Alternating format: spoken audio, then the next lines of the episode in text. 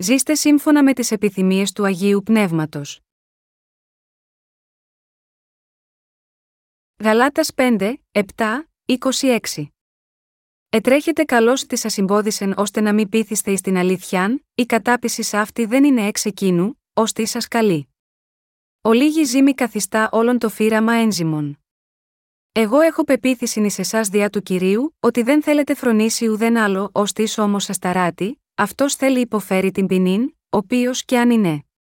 Εγώ δε, αδελφοί, εάν ακόμα κηρύ το περιτομήν, διότι πλέον κατατρέχομαι, άρα κατηργήθη το σκάνδαλον του Σταυρού. Ήθε να αποκοπώσουν οι ταράτοντές σας. Διότι εσεί, αδελφοί, προσεκλήθητε εις ελευθερίαν μόνον μη μεταχειρίζεστε την ελευθερίαν εις αφορμήν της αρκό, αλλά διά της αγάπης δουλεύετε αλλήλους. Διότι όλος ο νόμος εις ένα λόγον συμπληρούται, εις τον, θέλεις αγαπά των πλησίων σου ως σε αυτόν. Εάν όμως δάκνετε και κατατρώγετε αλλήλους, προσέχετε μη υπαλλήλων να φανιστείτε. Λέγω λοιπόν, περιπατείτε κατά το πνεύμα και δεν θέλετε εκπληρεί την επιθυμία της αρκό. Διότι η σαρξ επιθυμεί εναντία του πνεύματος, το δε πνεύμα εναντία της αρκό ταύτα δε αντίκυνται προσάλληλα, ώστε εκείνα, τα οποία θέλετε, να μην πράτητε. Αλλά αν οδηγείστε υπό του πνεύματος, δεν είστε υπονόμων. Φανερά δε είναι τα έργα της αρκό, τα οποία είναι μοιχεία, πορνεία, ακαθαρσία, ασέλγεια, ειδωλολατρεία, φαρμακεία, έχθρε, έριδες, ζηλοτυπίε, θυμή, μάχε, διχοστασίε, αιρέσεις, φθόνη, φόνη, μέθε, κόμη, και τα όμοια τούτων, περί των οποίων σας προλέγω, καθώς και προείπων, ότι οι τατιάφτα αυτά πράτοντες βασιλείαν Θεού δεν θέλουν κληρονομήσει. Ο δέκαρπος του πνεύματος είναι αγάπη, χαρά, ειρήνη, μακροθυμία, Χριστότης, αγαθοσύνη, πίστης, πραότη, εγκράτεια κατά των τιούτων δεν υπάρχει νόμος. Όσοι δε είναι του Χριστού εσταύρωσαν την σάρκα ομού με τα πάθη και τας επιθυμίας. Εάν ζώμεν κατά το πνεύμα, ας περιπατώμεν και κατά το πνεύμα. Μη γινόμεθα κενόδοξοι, αλλήλους ερεθίζοντες, αλλήλους φθονούντες. Το καθήκον μας. Υπάρχουν τόσοι πολλοί χριστιανοί αυτή την εποχή που ακόμα δεν έχουν εξηλαιωθεί από τις αμαρτίες τους, δεδομένου ότι δεν έχουν βρει το Ευαγγέλιο της άφεσης της αμαρτίας που έχει έρθει με το Ευαγγέλιο του ύδατος και του πνεύματος, και παραμένουν εχμαλωτισμένοι από απατηλά χριστιανικά δόγματα. Έτσι, μέσα από αυτό το βιβλίο για την επιστολή προς Γαλάτας, θα ήθελα να τους προτρέψω επειδή αντιμετωπίζουν πνευματική καταστροφή εξαιτίας του δόγματος των προσευχών μετάνοια στο οποίο έχουν προσκοληθεί. Νιώθω ότι αν δεν έχω αυτή την ευκαιρία για να το κάνω σαφές, δεν θα υπάρξει άλλη ευκαιρία για να διορθώσουν τη λανθασμένη πίστη τους. Οι Άγιοι στις Εκκλησίες της Γαλατείας υπέστησαν τεράστια ζημία λόγω των οπαδών της περιτομής. Πολλοί Άγιοι στη Γαλατεία εγκατέλειψαν το τέλειο Ευαγγέλιο της σωτηρίας που ο Παύλος τους είχε κηρύξει, το μετέτρεψαν σε ένα άλλο Ευαγγέλιο και, ως αποτέλεσμα, έπεσαν στην καταστροφή. Γι' αυτό ο Απόστολος Παύλος έγραψε τη σοβαρή επιστολή του, επίπληξης και νουθεσίας προς τις εκκλησίες της Γαλατείας. Τώρα σε αυτή την εποχή επίσης, μερικοί χριστιανοί προσπαθούν να υπονομεύσουν το Ευαγγέλιο του Θεού, σαν τους οπαδούς της περιτομής που έριξαν τις εκκλησίες της Γαλατείας σε σύγχυση. Σήμερα, αυτοί οι άνθρωποι δεν είναι άλλοι από εκείνους που προσπαθούν να πλύνουν τις αμαρτίες τους με πίστη στο δόγμα της μετάνοιας. Οι σημερινοί χριστιανοί ηγέτες σκοτώνουν τις ψυχές που δεν πρέπει να πεθάνουν, και διατηρούν ζωντανούς αυτούς που δεν πρέπει να ζήσουν, η Εζεκή 13 και 19. Με άλλα λόγια, αμέτρητες χριστιανικές ψυχές που δεν πρέπει να αντιμετωπίσουν πνευματικό θάνατο, χάνονται χωρίς λόγο εξαιτίας του απατηλού δόγματος που ονομάζεται δόγμα προσευχών μετάνοιας. Πόσο λάθος είναι η πίστη τους, όταν πιστεύουν ότι οι αμαρτίες τους καθαρίζονται από τις δικές τους προσευχές μετάνοιας, ωστόσο, ζουν χωρίς καν να συνειδητοποιούν πόσο λάθος είναι το δόγμα των προσευχών μετάνοιας. Σήμερα, εκείνοι που πιστεύουν σε ένα τέτοιο λανθασμένο δόγμα, δεν έχουν κανένα ενδιαφέρον για το Ευαγγέλιο του ύδατο και του πνεύματος, και αντίθετα, στηρίζονται μόνο σε ορισμένα αβάσιμα χριστιανικά δόγματα. Αυτό, επίσης, συμβαίνει επειδή δεν συνειδητοποιούν καν ότι η άφεση της αμαρτίας παραλαμβάνεται μέσω του Ευαγγελίου του ύδατο και του πνεύματος. Γι' αυτό, πρέπει να κηρύξουμε σε όλους το Ευαγγέλιο του ύδατο και του πνεύματος που αποκαλύπτεται στη γραφή. Με αυτόν τον τρόπο, μπορούμε να κάνουμε αυτούς που κάνουν προσευχές μετάνοιας, να συνειδητοποιήσουν πόσο λάθος είναι η πίστη τους. Αυτό συμβαίνει επειδή οι άνθρωποι μπορούν να έρθουν στην ευλογία της Ευαγγελικής Αλήθειας του ύδατο και του πνεύματος μόνο αν εμείς τους έχουμε διδάξει την αλήθεια. Αυτό συμβαίνει, επίσης, αν δεν καταφέρουμε να ομολογήσουμε το αληθινό Ευαγγέλιο σωστά, με βάση τον λόγο του Θεού, και αντίθετα απλώς συνεχίζουμε να κάνουμε κριτική στα χριστιανικά δόγματα, τότε οι άνθρωποι δεν θα δώσουν προσοχή στα επιχειρήματά μας. Απλώς θα πούν, λοιπόν, αυτή είναι μόνο δική σας σκέψη. Γι' αυτό πρέπει να μαρτυρήσουμε λεπτομερώς, με βάση τον λόγο των γραφών, ακριβώς γιατί το δόγμα των προσευχών μετάνοιας είναι λάθος. Μόνο τότε θα εγκαταλείψουν τη λανθασμένη πίστη τους και θα σωθούν με πίστη στο Ευαγγέλιο της Αλήθειας. Δεδομένου ότι σχεδόν κάθε χριστιανός καταλαβαίνει λάθος τώρα ότι η άφεση της αμαρτίας παραλαμβάνεται κάνοντας προσευχές μετάνοιας, θα εκμεταλλευτώ αυτή την ευκαιρία για να μαρτυρήσω το Ευαγγέλιο του ύδατο και του πνεύματος με μεγάλη σαφήνεια πέρα από κάθε αμφιβολία. Αυτοί οι χριστιανοί πρέπει να συνειδητοποιήσουν πόσο άχρηστη είναι η πίστη τους.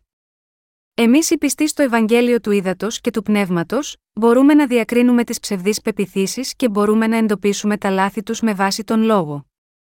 Με βάση την Αγία Γραφή μπορούμε να εξηγήσουμε ακριβώς γιατί η πίστη των οπαδών της περιτομής στη Σάρκα είναι ψευδής. Φέτος, είπαν στην Κορέα ότι η θερμοκρασία του νερού στην Ανατολική θάλασσα, γνωστή επίσης ως θάλασσα της Ιαπωνίας, είναι περίπου 5 βαθμούς υψηλότερη από τη μέση. Η άνοδος της θερμοκρασίας του νερού κατά μόλις ένα βαθμό, λέγεται ότι είναι σε κλίμακα παρόμοια με αύξηση 10 βαθμών θερμοκρασίας του εδάφους. Σιγά σιγά, αυτός ο κόσμος κινείται προς το τέλος του. Επιτρέψτε μου να σας υπενθυμίσω ότι όσο πιο ταραγμένος γίνεται ο κόσμος, τόσο πιο γρήγορα εμείς πρέπει να κηρύξουμε το Ευαγγέλιο του ύδατο και του πνεύματος σε ολόκληρο τον κόσμο. Ταυτόχρονα, όμως, έχω κάποιες ανησυχίες καθώς, ανησυχώ ότι οι δύσκολες πολιτικές και οικονομικές συνθήκες στην Κορέα, θα αποτελέσουν εμπόδιο για μας να διαδώσουμε το Ευαγγέλιο του ύδατο και του πνεύματος. Γι' αυτό ζητώ από τον Θεό τη βοήθειά του, προσευχόμενος, κύριε, παρακαλώ βοήθησέ μας να κηρύξουμε το Ευαγγέλιο του ύδατο και του πνεύματος παντού σε όλο τον κόσμο το συντομότερο δυνατόν. Σας ζητώ να προσευχηθείτε και σκληρά για τη διάδοση του Ευαγγελίου. Ζητώ τις προσευχές σας για την Εκκλησία του Θεού πρώτα απ' όλα, για τους εργάτες του, για να κηρυχθεί το Ευαγγέλιο έκτο αυτή τη γη, και για τους υπηρέτες του Θεού ώστε να είναι ενωμένοι με μια καρδιά και να θριαμβεύσουν με πίστη. Το αληθινό Ευαγγέλιο του ύδατο και του πνεύματος που πρέπει να μαρτυρηθεί έστω και τώρα. Α στραφούμε στην προς Γαλάτας 5, 7, 9, Ετρέχετε καλώ τι σα συμπόδισεν ώστε να μην πείθεστε εις την αλήθειαν, η κατάπιση αυτή δεν είναι εξ εκείνου, ως τι σας καλεί. Ο λίγη ζήμη καθιστά όλον το φύραμα ένζημων. Ποιοι είναι οι άνθρωποι τους οποίους ο Απόστολος Παύλος, ονομάζει εσείς εδώ, είναι το εκκλησίασμα των εκκλησιών της Γαλατεία, που ο Απόστολος Παύλος ονομάζει εσείς. Με άλλα λόγια, ο Παύλος αντιμετώπισε εδώ τόσο τους υποστηρικτές της περιτομής στη Σάρκα, όσο και τους Αγίους που πίστευαν σωστά. Ο Απόστολος Παύλος αναφέρει σαφώς ότι οι διδασκαλίες των οπαδών της περιτομής στη Σάρκα αποτελούν λανθασμένα χριστιανικά δόγματα που παρεκκλίνουν από το θέλημα του Θεού. Έλεγε ότι οι άνθρωποι αυτοί υποστήριζαν την περιτομή στη Σάρκα στις εκκλησίες της Γαλατείας όχι σύμφωνα με το θέλημα του Θεού, αλλά επιδίωκαν τη μάταιη επιθυμία τους για δόξα. Γι' αυτό ο Παύλος ονομάζει τις διδασκαλίες των οπαδών της περιτομής ως προζήμη, λέγοντας: Ο λίγη ζήμη καθιστά όλον το φύραμα ένζημων, Γαλάτας 5, 9. Ο Απόστολος Παύλος έκανε σαφές ότι οι οπαδοί της περιτομής έπρεπε να απομακρυνθούν από την Εκκλησία του Θεού, και αντί της περιτομής να κηρυχθεί πάντα το Ευαγγέλιο του ύδατο και του πνεύματος. Ωστόσο, οι οπαδοί της περιτομής ήταν τόσο ανόητοι, ώστε επέμεναν ότι οι άνδρες θα έπρεπε να κάνουν περιτομή στη σάρκα για να γίνουν λαός του Θεού, προσπαθώντας να εξιουδαίσουν την Εκκλησία του Θεού. Καθώς δημιούργησαν σύγχυση στην Εκκλησία του Θεού με τους ανόητους ισχυρισμούς τους, ο Απόστολος Παύλος τους είπε αυστηρά: Αν υποστηρίζετε την περιτομή στη σάρκα και κηρύτετε έτσι σε άλλους, θα χαθείτε τόσο στο σώμα όσο και στο πνεύμα. Θα είστε καταραμένοι από τον Θεό. Σταματήστε λοιπόν να τηρείτε την περιτομή στη σάρκα, και μην κηρύτετε πια ένα τέτοιο άχρηστο δόγμα. Ακριβώς όπως έκανε ο Απόστολος Παύλος, πρέπει να νικήσουμε το δόγμα των προσευχών μετάνοιας που διαφθείρει το χριστιανισμό σε όλο τον κόσμο αυτή την εποχή. Ο Παύλος επισημαίνει ότι η νομικήστικη πίστη είναι η πνευματική μαγιά που οδηγεί κάθε πιστό στο θάνατο. Αυτό σημαίνει ότι πρέπει να νικήσουμε την απατηλή πεποίθηση που έχουν οι άνθρωποι, ότι εξηλαιώνονται από τις αμαρτίες τους μέσω των δικών τους προσευχών μετάνοιας. Σημαίνει, επίσης, ότι στην Εκκλησία του Θεού, μόνο το Ευαγγέλιο του Ήδατος και του Πνεύματος πρέπει να κηρυχθεί τώρα, και ότι κανένα άλλο χριστιανικό δόγμα δεν πρέπει να αναπτυχθεί ή να εισχωρήσει ανάμεσά μας. Δεν πρέπει να ανεχθούμε το δόγμα των προσευχών μετάνοιας ή οποιαδήποτε άλλα δόγματα που στέκονται ενάντια στο Ευαγγέλιο του Ήδατος και του Πνεύματος. Μερικοί άνθρωποι ισχυρίζονται ψευδό, ενώ προσευχόμουν, ο Θεός εμφανίστηκε στην προσευχή μου και έδωσε τον λόγο του σε μένα προσωπικά. Στην Εκκλησία του Θεού, τέτοια μυστικιστική πίστη δεν πρέπει να γίνεται αποδεκτή, ούτε ο καθένας να εξαπλώνει χαρισματικές πεπιθήσεις, υποστηρίζοντας ψευδό ότι ασκεί υπερφυσική δύναμη. Πρέπει να πιστεύουμε στον Ιησού Χριστό ως σωτήρα μας, ο οποίος μας κάλεσε με το Ευαγγέλιο του Ήδατος και του Πνεύματος. Ο Ιησούς Χριστός μας ελευθέρωσε από όλες τις αμαρτίες μας μια για πάντα μέσω του Ευαγγελίου του Ήδατος και του Πνεύματος, και κάθε αληθινός πιστός σε αυτό το Ευαγγέλιο έχει σωθεί με τη χάρη του από όλες τις αμαρτίες του. Ο Θεός έχει κάνει τους πιστούς σε αυτό το αληθινό Ευαγγέλιο να το κηρύττουν σε όλο τον κόσμο. Τώρα που εμείς, όσοι πιστεύουμε στην Ευαγγελική αλήθεια του ύδατος και του πνεύματος, και έχουμε σωθεί από όλες τις αμαρτίες μας, πρέπει να υπερασπιστούμε την πίστη μας σε αυτό το αληθινό Ευαγγέλιο στη ζωή μας. Πρέπει να συνειδητοποιήσουμε ότι με το Ευαγγέλιο του ύδατο και του πνεύματος έχουμε φτάσει να δοξάζουμε τον κύριο και να τον υπηρετούμε. Πρέπει να πιστέψουμε σε αυτή την αλήθεια του Ευαγγελίου, και πρέπει να ζήσουμε με συνεχώς αυξανόμενη πίστη, γιατί μόνο τότε μπορούμε να δοξάζουμε τον Θεό. Πρέπει να υπερασπιστούμε τις ψυχές μας, στηρίζοντας την πίστη μας στο Ευαγγέλιο του Ήδατος και του Πνεύματος. Πρέπει να συνειδητοποιήσουμε ότι η Εκκλησία του Θεού είναι η Εκκλησία που κηρύττει μόνο αυτό το γνήσιο Ευαγγέλιο. Ω εκ τούτου, η Εκκλησία του Θεού δεν πρέπει ποτέ να ανεχθεί όποιον διαδίδει ψεύτικο προζήμι. Τώρα, καμία άλλη διδασκαλία εκτός από το Ευαγγέλιο του Ήδατος και του Πνεύματος δεν πρέπει να έρθει στην Εκκλησία του Θεού, ούτε πρέπει να ακολουθούνται τυχόν τέτοιες διδασκαλίες. Εμείς πρέπει να προσέχουμε μήπως το πνευματικό προζήμι μπει στην Εκκλησία του Θεού. Το προζήμι χαρακτηρίζεται από την τάση του να φουσκώνει. Για να ελευθερώσει το λαό του Ισραήλ από τη σκλαβιά της Αιγύπτου, ο Θεός έκανε να διασχίσουν την ερυθρά θάλασσα, και για να τους σώσει από τη μελλοντική πληγή, θέσπισε για αυτούς τη γιορτή του Πάσχα. Τη γιορτή του Πάσχα έπρεπε να ακολουθήσει μια εβδομάδα της εορτής των Αζήμων. Έτσι, ο λαός Ισραήλ έπρεπε να τηρήσει την εορτή των Αζήμων για 7 ημέρες στην έρημο μετά την έξοδο από την Αίγυπτο. Ο Θεός είχε πει στο λαό Ισραήλ να απορρίψουν το προζήμι από τις κατοικίες τους κατά τη διάρκεια των 7 ημερών της εορτής των Αζήμων που θεσπίστηκε από αυτόν. Αυτό το προζήμι εδώ είναι ισοδύναμο με τα λάθος δόγματα που οδηγούν σήμερα τους χριστιανούς σε πνευματική διαφθορά. Γι' αυτό ο Θεός ήθελε ο λαός Ισραήλ να τρώνε απλό, άζυμο ψωμί. Ο Θεός μας είπε να τρώμε καθαρό, άζυμο ψωμί, που σημαίνει ότι ήθελε να μας δώσει τον καθαρό λόγο του Ευαγγελίου του Ήδατος και του Πνεύματος, έτσι ώστε να λάβουμε αιώνια ζωή μέσα στις καρδιές μας. Ω εκ τούτου, όσοι εξακολουθούν να πιστεύουν στο δόγμα των προσευχών μετάνοιας, πρέπει τώρα να απορρίψουν αυτή την πίστη και αντίθετα να πιστεύουν στο αληθινό Ευαγγέλιο και να φτάσουν στη σωτηρία τους. Για να καταστεί αυτό δυνατό, εμείς οι ίδιοι θα πρέπει επίσης να πιστέψουμε στο Ευαγγέλιο του Ήδατος και του Πνεύματος ολόψυχα, όπως είναι, και να το κηρύξουμε στους αμαρτωλούς όπως ακριβώς είναι, αφού έχουμε λάβει την άφεση των αμαρτιών μας με πίστη έκτη αυτό το γνήσιο Ευαγγέλιο. Ενώ το ψωμί με προζύμι μπορεί να φανεί νόστιμο για λίγο, δεν μπορεί να διατηρηθεί για πολύ, καθώς χαλάει γρήγορα και γίνεται μη φαγώσιμο. Το ψωμί με προζύμι σημαίνει πνευματικά διεφθαρμένες διδασκαλίες. Αν κάποιος στην Εκκλησία του Θεού πιστεύει στο δόγμα των προσευχών μετάνοιας αντί του Ευαγγελίου του Ήδατος και του Πνεύματος, η πίστη αυτών των ανθρώπων είναι εύκολο να καταστραφεί. Επίσης, αν κάποιοι νομίζουν ότι η εξουσία να διώχνουν δαίμονες είναι καλύτερη από την πίστη που πιστεύει στο Ευαγγέλιο του Ήδατος και του Πνεύματος, το Ευαγγέλιο του Θεού, τότε δεν ακολουθούν τίποτε άλλο παρά σημεία που προέρχονται από τον ίδιο τον Σατανά. Το Ευαγγέλιο του Ήδατος και του Πνεύματος που έχουμε, είναι το Ευαγγέλιο της δύναμης που δίνει την αιώνια ζωή στους πιστούς του. Αυτό συμβαίνει επειδή ο Θεός μας είπε να υπερασπιστούμε ολόψυχα την πίστη μας που βρίσκεται στο λόγο του Θεού, και να διατηρήσουμε την πίστη μας στο Ευαγγέλιο του Ήδατος και του Πνεύματος, ώστε ας εορτάζομαι νουχή με ζήμην παλαιάν, ουδέ με ζήμην κακίας και πονηρίας, αλλά με άζημα ειλικρινίας και αληθείας 1 Κορινθίους 5, 8.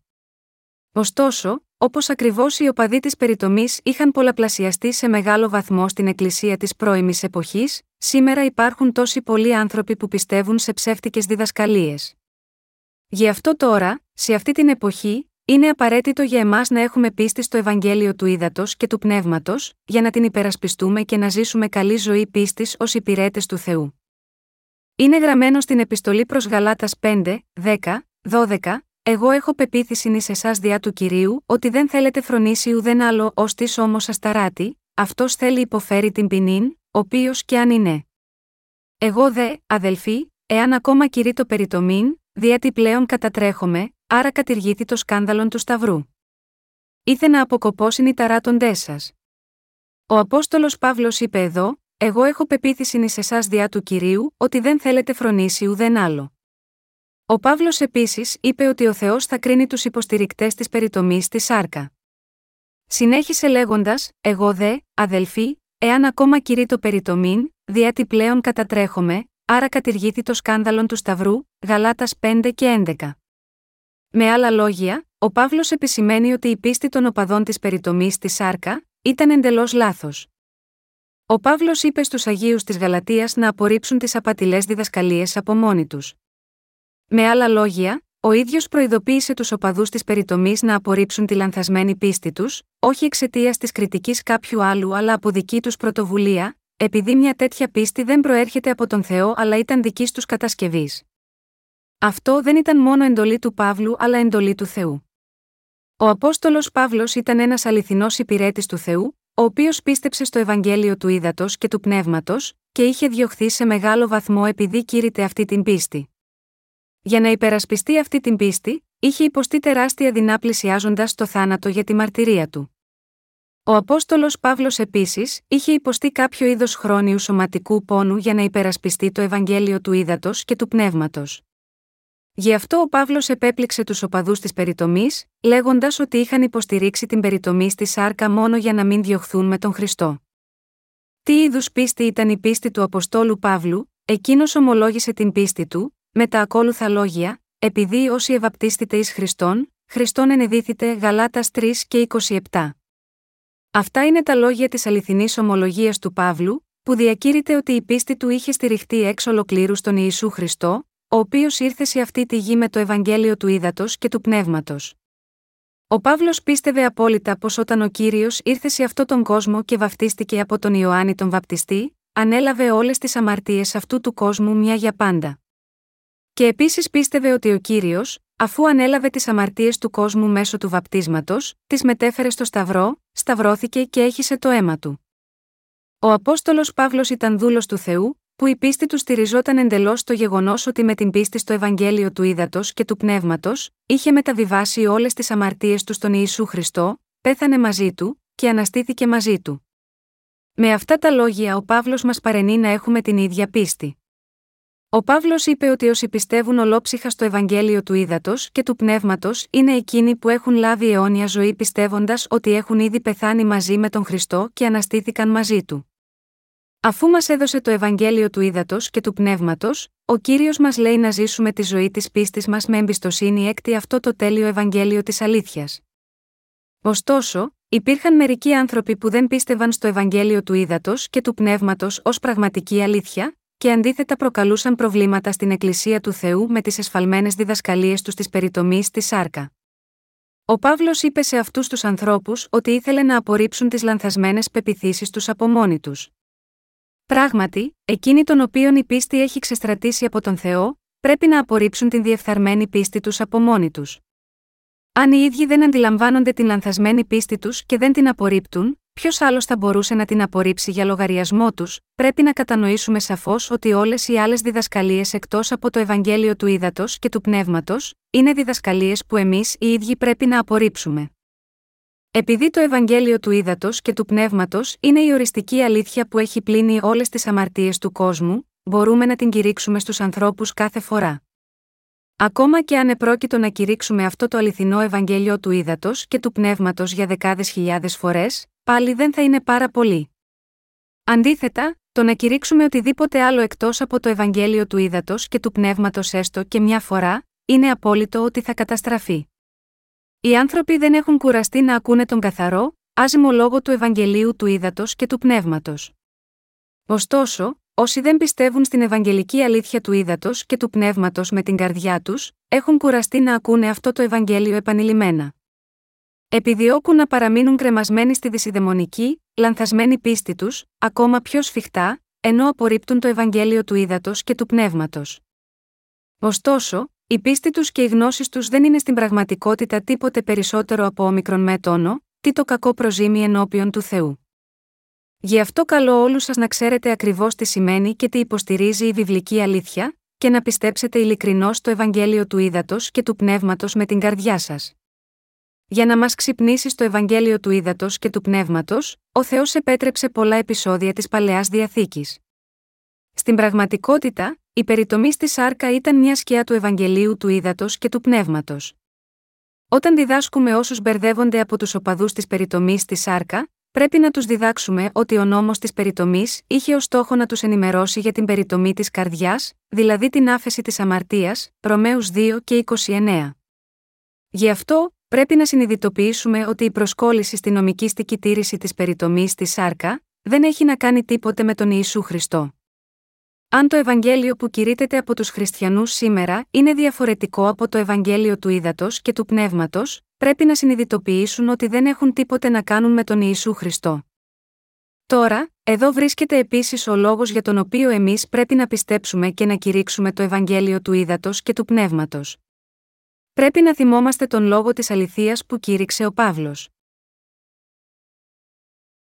Οι επιθυμίες του Αγίου Πνεύματος για τις οποίες μίλησε ο Απόστολος Παύλος. Τώρα, ο Απόστολος Παύλος μίλησε για τις επιθυμίες της σάρκας και εκείνες του Πνεύματος. Και ύστερα κατέληξε, όσοι δεν είναι του Χριστού εσταύρωσαν την σάρκα ομού με τα πάθη και τας επιθυμίας. Εάν ζώμεν κατά το πνεύμα, ας περιπατώμεν και κατά το πνεύμα. Μη γινόμεθα κενόδοξοι, αλλήλους ερεθίζοντες, αλλήλους φθονούντες Γαλάτας 5, 24, 26. Τώρα, εσείς και εγώ πρέπει να ζούμε σύμφωνα με τις επιθυμίες του Αγίου Πνεύματος για το υπόλοιπο της ζωής μας. Πρέπει να σταυρώσουμε τα βασικά πάθη και τις επιθυμίες της σάρκας μας. Αν εσείς και εγώ πραγματικά πιστεύουμε στον Ιησού Χριστό, τότε πρέπει να σταυρώσουμε την κάθε επιθυμία και σφοδρή επιθυμία της σάρκας μαζί με τον Ιησού Χριστό, και πρέπει στη συνέχεια να αναστηθούμε μαζί του.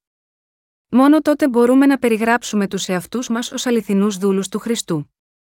Εάν, από την άλλη πλευρά, οι καρδιές σας εξακολουθούν να γεμίζουν με κοσμικές επιθυμίες, και αν ακόμα ακολουθείτε τις δικές σας επιθυμίες, τότε πρέπει να συνειδητοποιήσετε ότι στην πραγματικότητα δεν πιστεύετε ολόψυχα στον Ιησού Χριστό, ούτε τον ακολουθείτε.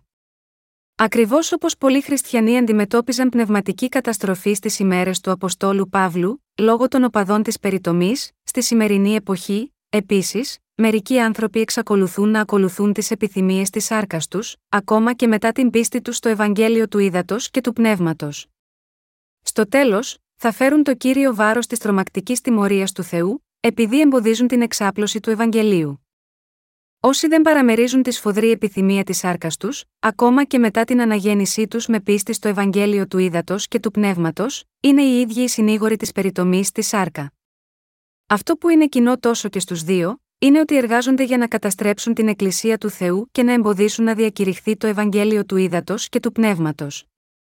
Στην πραγματικότητα, είναι γνήσιοι εχθροί του Θεού. Ο Απόστολος Παύλος ομολόγησε την πίστη του στο Ευαγγέλιο του Ήδατος και του Πνεύματος επανειλημμένος, μετά του Χριστού συνεσταυρώθην ζω δε ουχή πλέον εγώ, αλλά ο Χριστός ζει εν εμή, Γαλάτας 2 και 20. Επειδή όσοι ευαπτίστητε εις Χριστόν, Χριστόν ενεδίθητε Γαλάτας 3 και 27. Όσοι δε είναι του Χριστού εσταύρωσαν την σάρκα ομού με τα πάθη και τας επιθυμίας, Γαλάτας 5 και 24.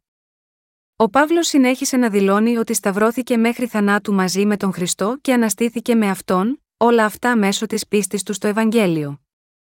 Γιατί το έκανε αυτό, επειδή εσείς και εγώ πρέπει να επαναβεβαιώσουμε την πίστη μας στο Ευαγγέλιο του Ήδατος και του Πνεύματος, επειδή ακόμα και μετά την παραλαβή της άφεσης των αμαρτιών μας με πίστη έκτη αυτό το γνήσιο Ευαγγέλιο, είμαστε ακόμα δεμένοι με την ανεπαρκή σάρκα μας.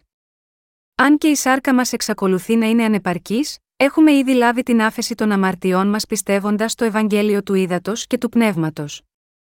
Ωστόσο, αν επρόκειτο να συνεχίσουμε να παρακολουθούμε τις επιθυμίες της σάρκας, ακόμα και μετά την αναγέννησή μας, θα ήταν το ίδιο όπως αν ακολουθούσαμε τον παλιό μας αφέντη. Πρέπει να καταλάβετε ότι αν εμείς οι αναγεννημένοι ακολουθούμε τη σάρκα μας, είναι σαν να λέμε ότι δεν έχουμε πλέον τίποτε να κάνουμε με τον κύριο, αφού έχουμε σωθεί από όλες τις αμαρτίες μας πιστεύοντας το Ευαγγέλιο του Ήδατος και του Πνεύματος. Αυτό είναι το ίδιο όπως αν υπηρετούμε τον παλιό μας αφέντη Φαραώ. Μερικοί από εσάς μπορεί να έχετε δύο βασιλείς στις καρδιές σας.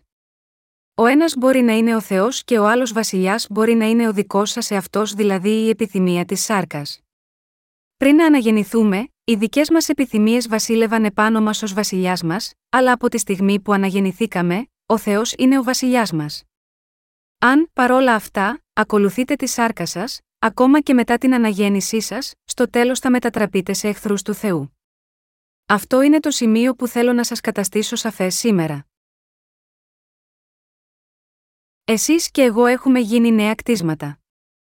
Στην Κορέα υπάρχουν πολλές λεύκες που φυτεύτηκαν κατά μήκος της όχθης των ποταμών ή στην είσοδο των χωριών. Α υποθέσουμε εδώ ότι οι προεστώτες αποφάσισαν να κόψουν μία παλιά, τεράστια λεύκα, λέγοντας ότι δεν ήταν απαραίτητη. Αν δεν βγάλετε το δέντρο με τις ρίζες του και αφήσετε το κούτσουρο, το επόμενο έτος θα δείτε νέα μπουμπούκια να βλαστάνουν και νέα κλονάρια να μεγαλώνουν. Χρησιμοποιώ το παράδειγμα για να δείξω ότι οι επιθυμίες της σάρκας μας είναι ακριβώς έτσι. Ο Απόστολος Παύλος λέει ότι καθώς πιστέψαμε στο Ευαγγέλιο του Ήδατος και του Πνεύματος με τις καρδιές μας, η νέα ζωή του Ιησού Χριστού έχει πλέον μπολιαστεί μέσα μας. Στο κεφάλαιο 11 της Επιστολής προς Ρωμαίους, ο Παύλος εξηγεί ότι έχει προσθεθεί σε μας η αληθινή ζωή που ονομάζεται το Ευαγγέλιο του Ήδατος και του Πνεύματος, που δεν έχει τίποτε από τα κακά χαρακτηριστικά της σάρκας. Όταν ένα δέντρο μπολιάζεται, τα κλονάρια του πριονίζονται αφήνοντας μόνο τη βάση του δέντρου, η βάση του δέντρου κόβεται σε μία γωνία, και τότε το μόσχευμα μπολιάζεται επάνω στο ρίζωμα. Το μόσχευμα, στη συνέχεια, τυλίγεται με ταινίες. Τελικά, το μόσχευμα θα αρχίσει να αυξάνεται, απορροφώντας θρεπτικά συστατικά από το ρίζωμα στο οποίο έχει μπολιαστεί. Αν ένα μόσχευμα από μια καλή αχλαδιά μπολιαστεί σε μια άγρια αχλαδιά, παρόλο που οι ρίζες του δέντρου είναι από την άγρια αχλαδιά, τα κλαδιά του θα είναι από το καλό δέντρο, και γι' αυτό θα φέρει καλά αχλάδια. Αυτό συμβαίνει επειδή το μόσχευμα της καλής αχλαδιάς μπολιάστηκε στο άγριο δέντρο. Παρόμοια, η βίβλος μας λέει ότι ο κύριος μας Ιησούς Χριστός ήρθε στις κακές καρδιές μας, που ήταν γεμάτες με τα κακά χαρακτηριστικά της σάρκας μας, αφαίρεσε όλες τις αμαρτίες μας με το Ευαγγέλιο του Ήδατος και του Πνεύματος, και στη συνέχεια φύτεψε τη δική του ζωή μέσα στις καρδιές μας. Με άλλα λόγια, το πνεύμα του Θεού έχει έρθει μέσα στις καρδιές μας, που πριν ήταν γεμάτες μόνο με το κακό. Ο Παύλος είπε: Επειδή εάν σε απεκόπης από της φυσικής αγριελέα και παρά φύσιν ενεκεντρίστη εις καλλιελέαν Ρωμαίους 11 και 24. Με άλλα λόγια, ο Θεός αποκόπτει τις επιθυμίες της άρκας μας, η οποία είναι παρόμοια με την άγρια ηλιά, και μας μπολιάζει με τις επιθυμίες του πνεύματος του Ιησού Χριστού, που είναι η καλή ελιά. Έτσι μπορούμε να παράγουμε τώρα τους καρπούς του Αγίου Πνεύματος, της καλής ελιά. Ωστόσο, παρόλο που έχουμε μπολιαστεί με νέα ζωή, αν το ρίζωμά μας παραμένει ισχυρότερο από το μόσχευμα, τότε τα παλιά κλαδιά θα συνεχίσουν να αναπτύσσονται από κάτω, και όταν αυτά τα κλαδιά της άγριας ελιάς ξεπεράσουν το μόσχευμα της καλής ελιάς που έχει μπολιαστεί μέσα μας, το μόσχευμα της καλής ελιάς θα πνιγεί από τα κλαδιά της άγριας ελιάς και θα μαραθεί. Γι' αυτό το λόγο ο Απόστολος Παύλος μας προτρέπει, εμάς που έχουμε γίνει πλέον μπολιασμένα νέα πλάσματα, να κόψουμε τις επιθυμίες της αγριελιά που φυτρώνουν από τη σάρκα μας, και να αναπτύξουμε και να αυξήσουμε την καλή ελιά με την πίστη. Αν εσείς και εγώ ακολουθούμε μόνο τη σφοδρή επιθυμία της σάρκας μας, τότε θα μετατραπούμε σε τέτοιους ανθρώπους, όπως οι οπαδοί της περιτομής στη σάρκα, παρά την πίστη μας στο Ευαγγέλιο του Ήδατος και του Πνεύματος. Είναι απολύτως απαραίτητο να συνειδητοποιήσουμε και να παραδεχτούμε ότι ο κύριος μας είναι ο Ισού Χριστός και όχι οι επιθυμίες της σάρκας μας. Πρέπει να γίνουμε αληθινοί δούλοι του Θεού που ακολουθούν τον κύριο με πίστη, γνωρίζοντας και πιστεύοντας ότι ο κύριος μας είναι ο ίδιος Θεός. Και πρέπει να αντιληφθούμε ότι ως πιστή στο Ευαγγέλιο του Ήδατος και του Πνεύματος, ως πόρος της νέας ζωής έχει ήδη φυτευτεί στις καρδιές μας. Πράγματι, επειδή ο Ιησούς Χριστός έχει φυτευτεί στην καρδιά μας, ζούμε τώρα μια νέα ζωή. Θα πρέπει όλοι να δεχτούμε στις καρδιές μας εκείνο που μας έχει πει ο Θεός, τα αρχαία παρήλθον, ιδού, τα πάντα έγιναν νέα, 2 Κορινθίους 5 και 17. Τώρα, οι παλιοί εαυτοί μας έχουν πεθάνει με τον Ιησού Χριστό. Αναλαμβάνοντας τις αμαρτίες σας και τη δική μου, πεθαίνοντας το Σταυρό στη θέση μας, και με την ανάστασή του από τους νεκρούς, ο Ισού Χριστός έχει γίνει ο αιώνιος σωτήρας μας. Ο θάνατος που ο Ιησούς Χριστός υπέφερε εκείνη τη στιγμή είναι ο θάνατος σου και ο θάνατος μου. Η ανάσταση του Ιησού Χριστού εκείνη την εποχή είναι η ανάστασή σας και η ανάστασή μου. Αν πραγματικά πιστεύουμε στο Ευαγγέλιο του Ήδατος και του Πνεύματος, και αν πράγματι πιστεύουμε στον Ιησού Χριστό ως σωτήρα μας, τότε θα πρέπει επίσης να γνωρίζουμε και να πιστεύουμε ότι οι παλιοί εαυτοί μας πέθαναν και έχουμε ήδη αναστηθεί ως νέα κτίσματα με αυτόν. Αν και έχουμε λάβει την άφεση των αμαρτιών μας πιστεύοντας στο Ευαγγέλιο του Ήδατος και του Πνεύματος, οι επιθυμίες της σάρκας μας συνεχίζουν να φυτρώνουν επάπειρον. Σε κάθε εποχή όπως αυτή, πρέπει να θυμόμαστε ότι οι παλιοί εαυτοί μας πέθαναν με τον Ιησού Χριστό, και να δηλώνουμε στις καρδιές μας ότι έχουμε αναστηθεί με τον Ιησού Χριστό με την πίστη στο Ευαγγέλιο του Ήδατος και του Πνεύματος. Με την πίστη μας στο Ευαγγέλιο του Ήδατος και του Πνεύματος, πρέπει να νικήσουμε τις επιθυμίες της σάρκας, και να ζήσουμε με αυτή την πνευματική πίστη. Αν δεν αποκόπτετε τις αρκικέ επιθυμίες σας καθημερινά με πίστη, οι επιθυμίες της σάρκας θα υπερνικήσουν τη νέα ζωή σας και θα χαθείτε για πάντα. Γι' αυτό ο Απόστολος Παύλος είπε: Καθημέρα να αποθνίσκω 1 Κορινθίους 15 και 31. Πρέπει επίσης να εξετάζουμε τα πάντα που έρχονται στη σκέψη μας, για να δούμε αν είναι σωστά ή λάθος. Αν ανακαλύψουμε ότι οι σκέψεις μας δεν είναι σωστές όταν εξετάζονται στο φως του Ευαγγελίου του Ήδατος και του Πνεύματος, πρέπει να τις απορρίψουμε. Με την πίστη μας στο Ευαγγέλιο του Ήδατος και του Πνεύματος, όλοι πρέπει να διακρίνουμε τις εσφαλμένες πεπιθήσεις από την ορθή πίστη, και να υπερασπιστούμε αυτή την αληθινή πίστη, γιατί διαφορετικά θα πέσουμε σε πνευματικό θάνατο. Είμαι βέβαιος ότι κανείς από εσάς δεν θέλει να μετατραπεί σε κάποιον που, παρά το γεγονός ότι εντάχθηκε στο λαό του Θεού με την πίστη στο Ευαγγέλιο του Ήδατος και του Πνεύματος, εξακολουθεί να στέκεται ενάντια στο θέλημα του Θεού και διαδίδει ψεύδι έκτα αυτή τη γη ενάντια στην επιθυμία του. Παρόλα αυτά, αν δεν νικήσετε τις αρκικέ επιθυμίες σας, ακόμα και μετά την πίστη στο Ευαγγέλιο του Ήδατος και του Πνεύματος, τότε θα γίνετε στο τέλος σαν τον Ιεροβοάμ. Κανένας σας δεν θα ήθελε να γίνει σαν τον βασιλιά Ιεροβοάμ. Ο Ιεροβοάμ δεν ήταν νόμιμος βασιλιάς, αφού ο ίδιος είχε ιδρύσει το βόρειο βασίλειο του Ισραήλ και έστεψε τον εαυτό του ως βασιλιά του. Φοβούμενος ότι ο λαός του θα μπορούσε να επιστρέψει προς τον βασιλιά του Ιούδα, διέπραξε μεγάλη αμαρτία αλλάζοντας την ημέρα της εξηλαίωσης και το θεσμό της ιεροσύνης από μόνος του. Ο βασιλιάς Ιεροβοάμ άλλαξε αυθαίρετα την ημερομηνία της ημέρας της εξηλαίωσης, από τη 10η ημέρα του 7ου μήνα που ήταν ορισμένη, στην 15η ημέρα του 8ου μήνα, προσφέροντας τη θυσία της ημέρας της εξηλαίωσης σε αυτή τη νέα ημερομηνία της δικής του επιλογής, Λεβιτικό 16 και 29, πρώτον Βασιλέων 12, 3, 32. Εξαιτίας της μεγάλης αμαρτίας του Ιεροβοάμ, ο λαός του νότιου βασιλείου του Ισραήλ τιμωρήθηκαν από τον Θεό και υποδουλώθηκαν από τους Ασσύριους και πήγαν σκλάβοι σε άλλες χώρες. Οι περισσότεροι από αυτούς δεν γύρισαν ποτέ πίσω στην πατρίδα τους. Διαφθείροντας την αλήθεια της θυσίας της ημέρας της εξηλαίωσης που καθιέρωσε ο Θεός, ο Ιεροβοάμ υπέπεσε σε σοβαρή αμαρτία που οδήγησε όλο το λαό του σε θάνατο. Επειδή αλλίωσε το θεσμό του καθαρισμού της αμαρτίας, μέσω του οποίου ο λαός Ισραήλ θα μπορούσε να λάβει την άφεση των αμαρτιών τους, όλοι όσοι τάχθηκαν με το μέρος του, χάθηκαν πνευματικά. Με άλλα λόγια, αυτός ο άνθρωπος Ιεροβοάμ δεν αμάρτησε μόνο για τον εαυτό του ώστε να αντιμετωπίσει μόνο στον πνευματικό θάνατο, αλλά έφερε πνευματικό θάνατο σε αμέτρητους ανθρώπους.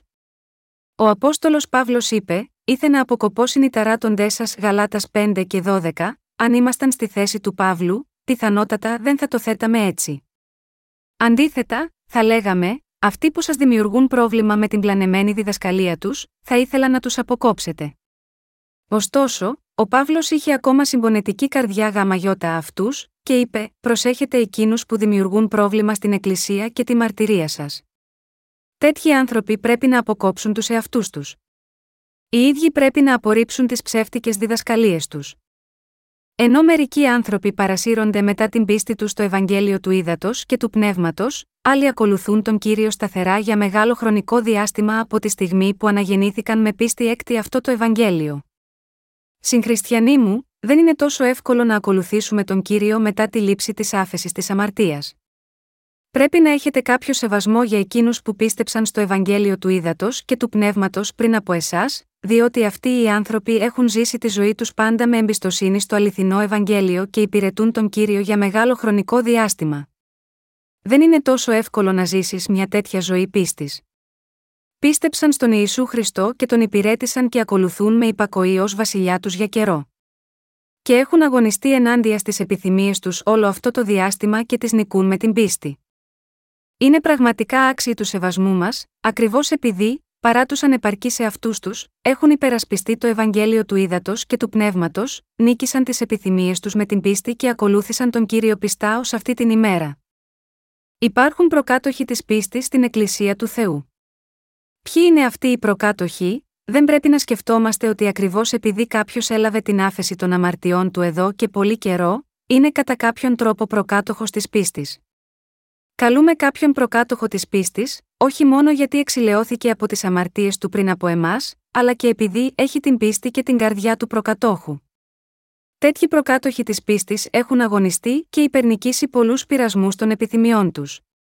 Έχουν νικήσει τις επιθυμίες τους και συνέχισαν να υπηρετούν και να ακολουθούν τον κύριο παρά τις ελλείψεις τους, και αυτό από μόνο του σημαίνει ότι αξίζουν το σεβασμό μας. Πρέπει να σέβεστε τους προκατόχους σας στην πίστη στην Εκκλησία, να τηρείτε τις εντολές τους και να ακολουθείτε τον Θεό υπακούοντας σίγμα αυτούς. Μερικοί πρόσφατα αναγεννημένοι άγιοι θα μπορούσαν να πούν: Εγώ ζω τη ζωή της πίστης μου αρκετά καλά. Αλλά τι γίνεται με τους λεγόμενους προκατόχους της πίστης, μου φαίνεται ότι δεν είναι σπουδαία υπόθεση. Αλλά η τάξη της Εκκλησίας που δημιούργησε ο Θεός δεν αλλάζει ανεξάρτητα από το πόσο ταλαντούχος ή πνευματικός μπορεί να είναι ένας νεαρός πιστός.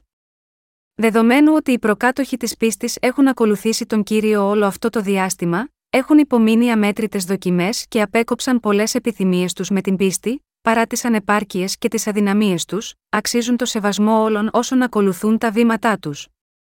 Με την πίστη, εσείς και εγώ πρέπει επίσης να καταργήσουμε τη σφοδρή επιθυμία της άρκα που προκύπτει στις καρδιές μας. Εμείς σίγουρα θα πεθάνουμε αν ακολουθήσουμε τις αρκικέ επιθυμίες μας.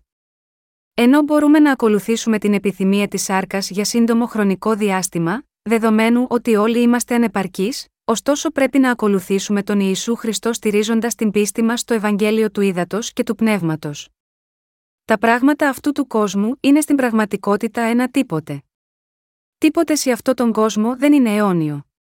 Αργά ή γρήγορα, τα πάντα σε αυτόν τον κόσμο θα αλλάξουν και θα εξαφανιστούν, 1 Ιωάννου 2 και 17.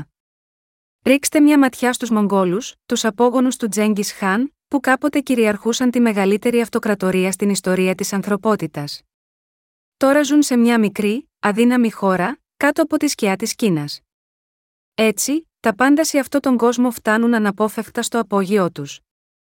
Η δόξα του κόσμου εξατμίζεται εν ρηπή οφθαλμού. Στην πραγματικότητα, σήμερα, πολύ περισσότεροι άνθρωποι δεν φτάνουν καν στην κορυφή, αλλά έχουν κολλήσει στα χαμηλά για να εξαφανιστούν ανώνυμοι. Συγχριστιανοί μου, φυτρώνουν σε σας πολλές επιθυμίες της σάρκας, ακόμα και αν κάθε μέρα ορκίζεστε και αποφασίζετε ότι ποτέ δεν πρέπει να παρασυρθείτε από τέτοιες επιθυμίες, δεν φυτρώνουν αναπόφευκτα και πάλι την επόμενη μέρα, ενώ οι σαρκικές επιθυμίες συνεχίζουν να έρχονται στην επιφάνεια. Πρέπει να τις κόβετε κάθε φορά με την πίστη σας στο Ευαγγέλιο του Ήδατος και του Πνεύματος. Ο Παύλος είπε: Όσοι δεν είναι του Χριστού εσταύρωσαν την σάρκα ομού με τα πάθη και τας επιθυμίας, Γαλάτας 5 και 24. Αυτό σημαίνει ότι οι δίκαιοι που έχουν λάβει την άφεση των αμαρτιών τους πιστεύοντας στο Ευαγγέλιο του Ήδατος και του Πνεύματος, έχουν ήδη σταυρώσει τα πάθη και τις επιθυμίες τους. Αν εμείς οι ίδιοι δεν έχουμε αυτή την πίστη, είναι αδύνατο να ακολουθήσουμε τον κύριο. Δεν μπορούμε να ακολουθήσουμε τον κύριο, εκτός και αν αρνούμαστε τον εαυτό μας καθημερινά. Έχω μια προσωπική ιστορία να μοιραστώ μαζί σας, αν και δεν θα το ήθελα. Κάποτε είχα έναν μεγαλύτερο αδελφό, αλλά πέθανε αφήνοντας πίσω τη γυναίκα του και μικρά παιδιά. Η καρδιά μου θλιβόταν κάθε φορά που σκεφτόμουν τα ανήψια μου και την ύφη μου.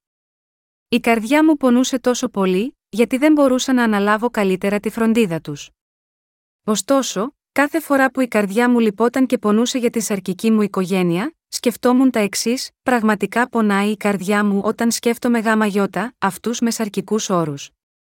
Αλλά πόσο θα μπορούσα να βοηθήσω, ακόμα και αν προσπαθήσω, ενώ ίσως μπορώ να τους βοηθήσω για λίγο, θα μπορούσα να εγγυηθώ το μέλλον τους για πάντα, αν δεν πιστεύουν στο Ευαγγέλιο του ύδατο και του πνεύματος, θα καταστραφούν και στο τέλος θα ρηχτούν στον άδει, συνεπώς ποιο είναι αυτό που θα πρέπει πραγματικά να κάνω για αυτούς, αν αφοσιωθώ μόνο στη δική μου οικογένεια. Θα παραμελήσω το καθήκον μου να διαδώσω το Ευαγγέλιο του ύδατο και του πνεύματος, και αν αυτό συμβεί, δεν θα μπορώ να κηρύξω. Το Ευαγγέλιο σε όλο τον κόσμο, αλλά η ίδια η πίστη μου επίσης, θα περιπέσει σε κίνδυνο. Δεν θα ήταν τότε μια τραγωδία για την οικογένειά μου και, γενικότερα, μια απώλεια για ολόκληρο τον κόσμο, αυτό είναι μια επιλογή που δεν είναι καλή για κανέναν. Δεν έχω και εγώ επίσης αρκικές επιθυμίες και συναισθήματα, και εγώ έχω επιθυμίες της σάρκας, όπως όλοι οι άλλοι. Αλλά ακόμα και έτσι, αν επρόκειτο να ακολουθήσω μόνο τις επιθυμίες και τα πάθη μου, πώς θα μπορούσα να κηρύξω το Ευαγγέλιο του ύδατο και του πνεύματος σε όλο τον κόσμο, πώς είναι δυνατόν να εργαστώ για να σώσω τόσους πολλούς ανθρώπους σε όλο τον κόσμο, αν επρόκειτο να ακολουθήσω τα δικά μου σαρκικά συναισθήματα, ακόμα και αν εγώ ο ίδιος έχω επίσης εγωιστικά πάθη και επιθυμίες. Το σωστό πράγμα που πρέπει να κάνω είναι να αφήσω όλα τα σαρκικά και να ζήσω για τον κύριο. Γι' αυτό υπάρχουν τόσες πολλές φορές που έχω σταυρώσει τις επιθυμίες και τα πάθη μου, όλα για να υπακούσω στην εντολή του Ιησού Χριστού που είναι ο βασιλιάς μου και βασιλιάς σας. Σταυρώνω τις αρκικέ επιθυμίες μου με την πίστη. Έτσι μπορώ να ακολουθήσω τον κύριο παρά τις ελλείψεις μου. Η ίδια αρχή ισχύει και για σας επίσης. Δεν αποτελείτε εξαίρεση, καθώς δεν στερείστε από σαρκικές επιθυμίες. Δεν έχετε επιθυμίες της σάρκας, ο καθένας έχει. Αλλά αν εσείς οι ίδιοι δεν παρετηθείτε από το να ακολουθείτε την σαρκική επιθυμία σας, θα μπορούσατε να ακολουθήσετε τον κύριο, όχι, δεν μπορείτε να ακολουθήσετε τον κύριο με αυτόν τον τρόπο. Και αν δεν μπορείτε να ακολουθήσετε τον κύριο με πίστη, τότε θα καταστραφείτε πνευματικά. Όλοι θα καταστραφούμε. Το να ακολουθούμε τη σφοδρή επιθυμία της σάρκας δεν έχει τέλος. Ποιες είναι οι συνέπειες αν ακολουθούμε τις επιθυμίες της σάρκας μας, αν αποτύχουμε να ακολουθήσουμε τον κύριο με πίστη, παρά το γεγονός ότι έχουμε σωθεί από την αμαρτία πιστεύοντας στο Ευαγγέλιο του ύδατο και του πνεύματος, τότε θα καταλήξουμε σαν όντα με πνευματική ανεπάρκεια. Αποτυγχάνοντας τη ζωή της πίστης μας καταστρέφουμε τόσο το σώμα όσο και το πνεύμα. Αν συμβεί αυτό, δεν θα μπορούμε να λάβουμε τις ευλογίες του Θεού. Γι' αυτό πρέπει να ακολουθήσουμε τον κύριο στηρίζοντας την πίστη μας στο Ευαγγέλιο του ύδατο και του πνεύματος. Με την πίστη μας στο Ευαγγέλιο του ύδατο και του πνεύματος, οι σαρκικές επιθυμίες μας πρέπει να πεθάνουν μαζί με τον Χριστό, και τα πνεύματά μας πρέπει να αναστηθούν με τον Χριστό. Εσείς και εγώ πρέπει να ακολουθήσουμε τον κύριο με εμπιστοσύνη έκτη αυτόν και το αληθινό Ευαγγέλιο του, και για να το πράξουμε, πρέπει να νικήσουμε τα πάθη και τις επιθυμίες μας. Εν ολίγης, εσείς και εγώ πρέπει να ζήσουμε με την πίστη μας στον κύριο κάτω από οποιασδήποτε συνθήκες. Αυτό μας λέει ο Απόστολος Παύλος τώρα. Εμείς οι ίδιοι πρέπει να ζούμε με τέτοια πίστη. Αν αυτό δίδαξε ο Απόστολος Παύλος, τότε οι οπαδοί της περιτομής πρέπει επίσης να συνειδητοποιήσουν τα λάθη τους και να απορρίψουν οι ίδιοι τις ψεύτικες διδασκαλίες τους. Το ίδιο ισχύει και για εμάς επίσης. Αντί να απορρίψουμε τη λανθασμένη πίστη μας, μόνο και μόνο επειδή κάποιος άλλος μας επικρίνει συνεχώς, εμείς οι ίδιοι πρέπει να συνειδητοποιήσουμε την πλάνη της και να απορρίψουμε κάθε άχρηστη διδασκαλία με τη δική μας βούληση. Ο Απόστολος Παύλος είπε: Διότησης, αδελφοί, προσεκλήθητε εις ελευθερίαν μόνον μη μεταχειρίζεστε την ελευθερίαν εις αφορμήν της αρκός, αλλά διά της αγάπης δουλεύετε αλλήλους, Γαλάτας 5 και 13. Και συνεχίζει, εάν όμως δάκνετε και κατατρώγετε αλλήλους, προσέχετε μη υπαλλήλω να φανιστείτε, Γαλάτας 5 και 15. Έχουμε πράγματι σωθεί από τον Θεό, απελευθερωμένοι από τις αμαρτίες μας, και γίναμε λαός του Θεού. Ωστόσο, δεν πρέπει να εκμεταλλευτούμε αυτή την ελευθερία ως μια ευκαιρία για την σάρκα, αλλά αντίθετα, πρέπει να υπηρετούμε ο ένας τον άλλον μέσω της αγάπης. Ο Απόστολος Παύλος μας προειδοποίησε να μην τσακωνόμαστε μεταξύ μας προσπαθώντας να είμαστε ανώτεροι από τους υπόλοιπους. Τώρα, δεν θα πρέπει πλέον να αναζητείτε μάταια δόξα. Αν πιστεύουμε στο Ευαγγέλιο του Ήδατος και του Πνεύματος, τότε πρέπει να ακολουθήσουμε τώρα την αλήθεια, και μόνο τότε μπορούμε να ζήσουμε για πάντα. Αν αλλιώς επιδιώκουμε μάταια δόξα, θα χαθούμε πνευματικά. Όπως μπορεί κανείς να καταστρέψει τη ζωή του αν ακολουθεί ένα κακό φίλο, αν συμμορφώνεστε με τις λανθασμένες πεπιθήσεις, οι ψυχές σας θα καταστραφούν για πάντα. Πριν, συνήθιζα να έχω πολλούς φίλους. Μια φορά, όταν ήμουν έφηβος, ήρθα πολύ κοντά να παραστρατήσω, αλλά ένας φίλος μου με κράτησε έξω από το πρόβλημα. Έτσι, χάρη έκτη αυτών, είχα την τύχη να ξεπεράσω τις δύσκολες στιγμές της εφηβείας και να ξεπεράσω τους αυξανόμενους πόνους. Αν ο φίλος μου δεν με είχε συγκρατήσει εκείνες τις ημέρες, σίγουρα θα είχα ξεστρατήσει. Κατάλαβα εκείνη τη στιγμή πόσο σημαντικό ήταν να έχουμε καλούς φίλους, και εγώ επίσης αποφάσισα να γίνω ένας καλός φίλος για όλους. Τώρα, σε αυτή την κακή εποχή, είναι ιδιαίτερα απαραίτητο για τους πιστούς το Ευαγγέλιο του Ήδατος και του Πνεύματος να έχουν εκείνους που πιστεύουν στην ίδια αλήθεια με τους φίλους τους. Δεν έχετε κάποιους φίλους που είναι κοντά σας, ακόμα και αν δεν έχουν λάβει την άφεση των αμαρτιών τους, φυσικά, αφού ακόμα και ο αναγεννημένος δίκαιος έχει συνέστημα, μπορούν επίσης να πλησιάζουν συναισθηματικά σε κάποιον που δεν έχει σωθεί. Ωστόσο, αν γίνετε φίλος με κάποιον του οποίου η πίστη είναι διαφορετική από τη δική σας, τότε θα καταλήξετε να χαθείτε πνευματικά. Γι' αυτό πρέπει να προσέξουμε μήπως πέσουμε σε κοσμικές σχέσεις. Ακόμα και οι δίκαιοι μπορούν να καθοδηγούνται από το συνέστημά τους, δεδομένου ότι είναι άνθρωποι, αλλά αν είναι πράγματι αφιερωμένοι στον κύριο, είναι σοφό να κάνουν δίκαιους φίλους. Γι' αυτό το λόγο ο Απόστολος Παύλος είπε να ζούμε σύμφωνα με τις επιθυμίες του Αγίου Πνεύματος. Εμείς, επίσης, ομολογούμε στον κύριο ότι θα ακολουθήσουμε τις επιθυμίες του Αγίου Πνεύματος στη ζωή μας. Αλληλούια!